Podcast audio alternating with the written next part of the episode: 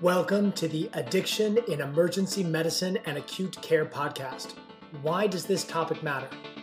One person in the United States dies from a drug overdose every six minutes.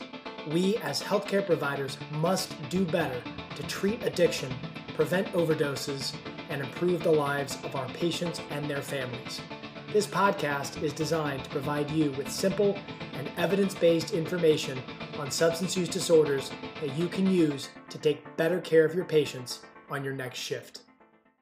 Greetings, all. Welcome back to another episode of Addiction in Emergency Medicine and Acute Care. Dr. Casey Grover back once again as your host. This episode, I am hoping, is going to be a thought provoking one. We're going to talk about, and I'm going to put this in quotes, drug seeking patients, and why I think that term needs to go away. We'll get started with a clinical case from my emergency department that I saw last year. I have had quite a few cases like this in the past, but this one stood out to me as a case that I learned a lot from. A 40 year old male presented to the emergency department with facial swelling. He reported that he had a history of both methamphetamine use disorder and opiate use disorder, but was in recovery. He reported that he had facial swelling on the left cheek for about two days and that he thought it was a molar that was infected that was the culprit. He told me that he had a lot of dental damage from his methamphetamine use. However, there was no history of fevers or vomiting. He had tried acetaminophen at home without relief. He couldn't sleep secondary to the pain, so he presented to the emergency department at 4 a.m. He reported a past medical history of anxiety, depression, opiate use disorder in recovery, methamphetamine use disorder in recovery, and asthma. He also had a history of gastric bypass. His current medications included lorazepam 1 mg TID for anxiety, fluoxetine 20 mg daily, and albuterol as needed. He also reported that he had some recent orthopedic surgery and had been successfully managed, he reported proudly to me, with hydrocodone for pain without having a relapse on opiates. When I examined him, he had normal vital signs and obvious swelling over the left maxillary area. I examined his mouth and found diffuse dental caries along with erosion of the crown of the first and second maxillary premolars on the left side, and his cheek swelling was just exterior to those two teeth, or what was left of them due to dental caries. There was no pericoronal abscess, and there was no percussion tenderness of the left maxillary sinus. And so I thought to myself, easy peasy. Let's do a dental block with some Marcaine. He'll be so happy to be pain free without opiates, and then we'll get him on some antibiotics. I explained to the patient that he had a dental infection and that we could get him pain free with a dental block. He reported to me, Doc, I just can't get a dental block. Needles remind me of previous injection drug use and they'll trigger me to relapse. Huh. I thought to myself, that's going to make things harder. The patient then added that he did really well with intramuscular morphine after his recent orthopedic surgery and that the intramuscular shot didn't make him relapse. He told me that he just looked away during the intramuscular injection and didn't see the needle, so it wasn't triggering. He said it was just like a flu shot. I went through a few other classes of pain meds in my mind. He couldn't take NSAIDs due to his gastric bypass, and meds like Pregabalin and gabapentin made him hallucinate. Hmm, I was thinking, that's even harder still. So, not quite sure what to do, I told the patient I needed to go review his chart and stepped out of the room. As I was deliberating about how to proceed, his nurse let me know that his pain was increasing and he was asking what our plan for medications was. Okay, so I was summing this up in my mind. I have a patient with a history of methamphetamine and opiate use reportedly in recovery who has a dental infection, is declining a dental block, is intolerant of multiple medications, and reports doing well with parenteral morphine and oral hydrocodone. There's a lot of red flags here. And let's stop and talk about this. Earlier in my career, I would have called this patient drug seeking. However, I'm going to argue that the term drug seeking really needs to go away. Why, do you ask? I'm going to read you a piece that I wrote and published earlier in 2022 in the journal Emergency Medicine News on this very topic. And then we'll come back to the case and pick up where I left off during that shift. The title of the article that I wrote is, quote, It's Time to Retire the Term Drug Seeking, and it was published in Emergency Medicine News in April 2022. Here we go with the article. One of the things that I love most about medicine is that it is constantly evolving, changing, and improving, particularly as new evidence or research shines more light on a topic. I have physicians in my group that trained doing diagnostic peritoneal lavage, and yet for me in my training, it was just a historical footnote. As a medical student in the 2000s and as a resident in the early 2010s, I was fascinated by the phenomenon of drug seeking. I can remember finding some great articles from the literature on the topic that outlined the behaviors of so called drug seekers and carefully monitoring for those behaviors in my patients while on shift. I personally took on the topic as a resident, publishing two papers trying to quantify just how frequently these drug seeking behaviors were actually used. As I began my career as an attending, I felt like I really understood how to manage drug seeking behaviors based on my research and review of the literature. These patients needed to be cut off from any drugs that they were requesting as they were clearly addicted, and many of them needed special notes in their chart to alert my colleagues that I had caught them red handed in their drug seeking behavior. The only problem with my understanding and approach to drug seeking behavior as a new attending is that I didn't actually understand the topic.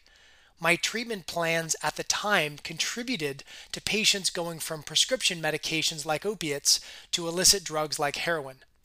Just like many of you, my they just need to be cut off approach to patients exhibiting signs of substance use missed the fact that patients with substance use have dependence and withdrawal. And by not managing dependence and withdrawal in my practice, I forced patients to buy their substances on the street to stave off withdrawal since I was unwilling to help them. I personally was part of the United States opiate epidemic's move from prescription pain pills to heroin. Now, fast forward to the late 2010s, and I had finally learned about drug dependence and withdrawal. I obtained my buprenorphine waiver and now take pride in treating patients with substance use by treating their drug dependence and withdrawal and referring them to a drug treatment program for their substance use. Last month, I got a text message from one of my emergency department staff with a picture from an educational conference on emergency medicine that showed me that my research on drug seeking was still being used for education on drug seeking behavior. My colleague was very impressed that my research was the centerpiece of the educational module that she was learning from. I, on the other hand, was rather concerned. My initial response was, Who uses the term drug seeking anymore? On my very next shift in the emergency department, I was reviewing the chart of the next patient that I was going to see, and I saw the diagnosis in her chart of drug seeking behavior. At her last ED visit, she was given a diagnosis of drug seeking behavior and promptly discharged. Any guesses what she came back to the ED for? You guessed it opiate withdrawal. I saw her in opiate withdrawal and was able to induce her on buprenorphine and refer her to one of our local drug treatment programs. Despite the passion early in my career on the topic of drug seeking behavior, I now realize that drug seeking is not a condition or a diagnosis, but rather a symptom of many different conditions. And since drug seeking evokes judgment and prompts providers to abruptly stop any treatment, the term needs to be retired. As I am soon to be board certified in addiction medicine in addition to emergency medicine, I have a much better understanding of what drug seeking behavior is, and that is a symptom of various conditions that must be investigated further. First, a substance use disorder. A patient with an active substance use disorder, also known as addiction, may exhibit drug seeking behavior towards their substance of choice due to the cravings and psychological changes from their substance use disorder, such as benzodiazepine use disorder or opiate use disorder. Second, drug dependence. A patient with drug dependence may exhibit drug seeking behavior to a substance that they are dependent on for various reasons, from fear of rebound symptoms when the medication runs out, as in the case of anxiety and benzodiazepines, to fear of withdrawal. Third, withdrawal. A patient in acute withdrawal may exhibit drug seeking behavior while in acute withdrawal to relieve the discomfort of withdrawal, such as a patient seeking opiates when they are in opiate withdrawal. Fourth, severe uncontrolled symptoms. A patient with severe uncontrolled symptoms such as anxiety or pain may exhibit drug seeking behavior to seek relief from these severe uncontrolled symptoms. Fifth, any combination, two or more, of those previous conditions that I mentioned. For us as emergency physicians, drug seeking behavior used to be really easy.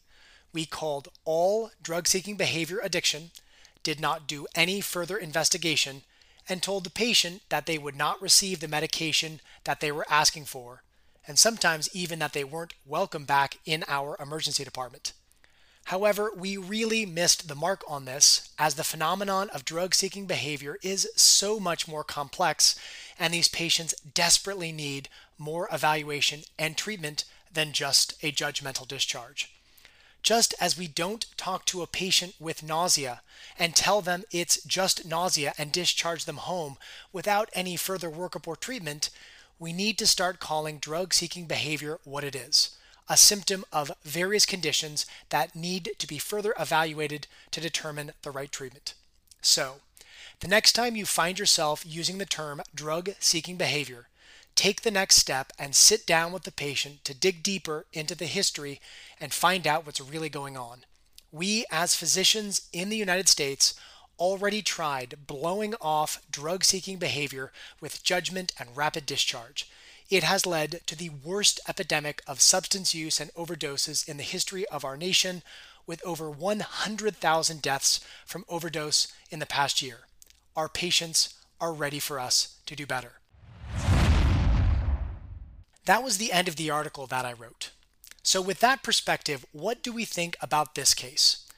Once again, I have a patient with a history of methamphetamine and opiate use, reportedly in recovery, who is declining a dental block, who has multiple medication intolerances, and is asking for morphine or hydrocodone for pain control, as he has reported doing well with parenteral morphine and oral hydrocodone after a recent surgery.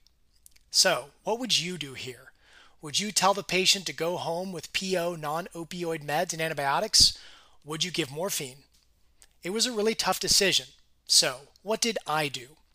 The patient, given his methamphetamine use, had significant dental disease and undoubtedly had real pain from an infected tooth. I have had multiple patients with a history of injection drug use tell me over the years that seeing needles triggers cravings for a return to injection drug use. I sometimes will stop to ask patients with a history of injection drug use before I do a procedure if seeing needles will be triggering for them and to see what I can do to avoid triggers. So, back to this patient. My first thought was we need to tackle this infection. I started by placing an IV and ordering the patient IV ampicillin sulbactam to start treating his infection. In retrospect, I think the IV was a mistake which you'll hear about shortly. I ordered some parenteral acetaminophen, as there is some literature that shows that parenteral acetaminophen can be as effective as morphine after surgery. I reviewed the patient's prescription drug monitoring program report and found that he was getting regular hydrocodone from his orthopedic surgeon after his surgery, in addition to regular lorazepam from a psychiatrist. This was obviously very concerning given the history of substance use. The patient was getting more stressed out about pain control and unfortunately did not have relief with parenteral acetaminophen. I went through my options no relief at home with oral acetaminophen, no relief in the ED with parenteral acetaminophen, unable to take NSAID secondary to gastric bypass, intolerant of gabapentinoids, and declining a dental block secondary to fear of drug cravings. I felt pretty stuck. And his nurse was starting to give me the look of, Doc, you've got to do something about this man's pain. So, with increasing levels of pain and few options, I felt like I had no other option but to move to opiates. I started with a dose of PO hydrocodone as I felt it would be less potentially triggering of a relapse on opiates. This didn't work fast enough, and the patient was continuing to tell his nurse he was in severe pain. He was now rocking back and forth in the gurney, complaining of pain, which, in retrospect, was probably a combination of anxiety, pain, and opiate induced hyperalgesia from previous opiate use. So I felt like my last option was to give IV morphine, which I did. And I felt like a horrible doctor. I was really worried that I may have caused this patient to relapse on opiates by giving him parenteral morphine. I actually lost quite a bit of sleep thinking about how I could have taken better care of the patient. The patient calmed down and reported improved pain after the IV morphine. The patient stayed in the ED for a few hours, got a second dose of IV ampicillin sulbactam, and then got transitioned to PO hydrocodone, PO amoxicillin clavulanate, and was discharged home. So, let's go back to my opinion piece. This patient was clearly drug seeking. He was looking for opiates. But the real question is why? First, let's talk about opiate use disorder. The patient has a history of opiate use disorder and reported being in recovery. In retrospect, do I think this patient still had an active opiate use disorder? I think so, based on his focus on receiving treatment with opiates in the ED. Can I prove it? No. The patient would not admit to having a problem with opiates, and he reported that hydrocodone and morphine didn't trigger a relapse for him. I thought about what could I have done better here? Well, buprenorphine could have been really helpful for pain and is less euphoric than other opioids and therefore less likely to trigger a relapse. I also think the IV was a bad choice, as once the IV is in, it can be used for multiple doses of medication. Once that IV is in, a patient with an active substance use disorder knows that he or she has the ability to get multiple rapid push doses of a medication. In this case, a single intramuscular dose of morphine, only if needed, would have been better, or just oral meds. And I also could have just refused to give opioids, telling the patient that I didn't feel comfortable giving opioids with the history of opioid disorder. And truthfully, I was really uncomfortable giving opiates in this case. I genuinely believe that I may have harmed this patient by contributing to a relapse on opiates. Let's also talk about the patient's severe uncontrolled pain. The patient likely had opiate induced hyperalgesia from previous opiate use disorder with intolerances to multiple non opioid medications in multiple classes. So, what could I have done better here? First, a dental block really would have solved everything, and that is my go to for dental pain in 100% of cases. I should have dug deeper into this patient's concern about a dental block being triggering to see how we could have worked together to treat pain with a dental block without causing triggering. I could have pre treated the patient with a topical anesthetic before injecting a local anesthetic. I could have provided a blindfold to the patient so he couldn't see the needle, or even considered using distraction with a video or music from his phone to distract away the needle. Also, as we all know, multimodal pain therapy is best. So, thinking of all the different categories of pain meds and adding them in is ideal. For this case, adding in a topical lidocaine preparation, such as lidocaine gel, could have been very helpful given the concern about a dental block. Perhaps also adding in a low dose antipsychotic could have been helpful to reduce anxiety about pain and opiates. And since I had an IV in, I also could have given some other and less commonly used options for pain, such as IV lidocaine. Given the history of substance use disorder, I do not think ketamine would have been a good choice here. And once again, if we have to use an opiate, use those that are least euphoric, such as buprenorphine. I definitely would avoid hydromorphone and oxycodone. So, putting it all together, how did I do? In my mind, I think I could have done a lot better, and I learned a lot from this case. My practice today in 2022 is better as a result of this case that I had last year and what I learned from it. This is a very challenging area of medicine as there is really no evidence based answer on what the right answer is on this case. As you can imagine, there are different perspectives on what to do here. I called a friend of mine who is in recovery herself to see what I could have done better. And she told me straight up, Dr. Grover, you got played. That patient knew exactly what to say to get opiates out of you. I also reviewed this case with another colleague who told me that my plan of care was completely appropriate. I listened to the patient, addressed his concerns about medications, and only used opiates when nothing else worked for pain relief, and then only used the less euphoric opioids for treatment. So, if you're willing, I would love to hear how you would have managed this case. Send me an email at addictionemac at fastmail.com. I hope you found digging into the complex issues exemplified by this case as helpful as I did. I truly believe that the term drug seeking needs to be retired. To quote myself from my article, quote, we need to start calling drug seeking behavior what it is a symptom of various conditions that need to be further evaluated to determine the right treatment. End quote. As you know from your practice, and as we have discussed in this episode, this can sometimes be complicated, time consuming, and difficult, but it's the right thing to do for our patients. And that's all for this episode. Thank you for listening, and thanks for what you do. And don't forget, treating substance use disorders saves lives.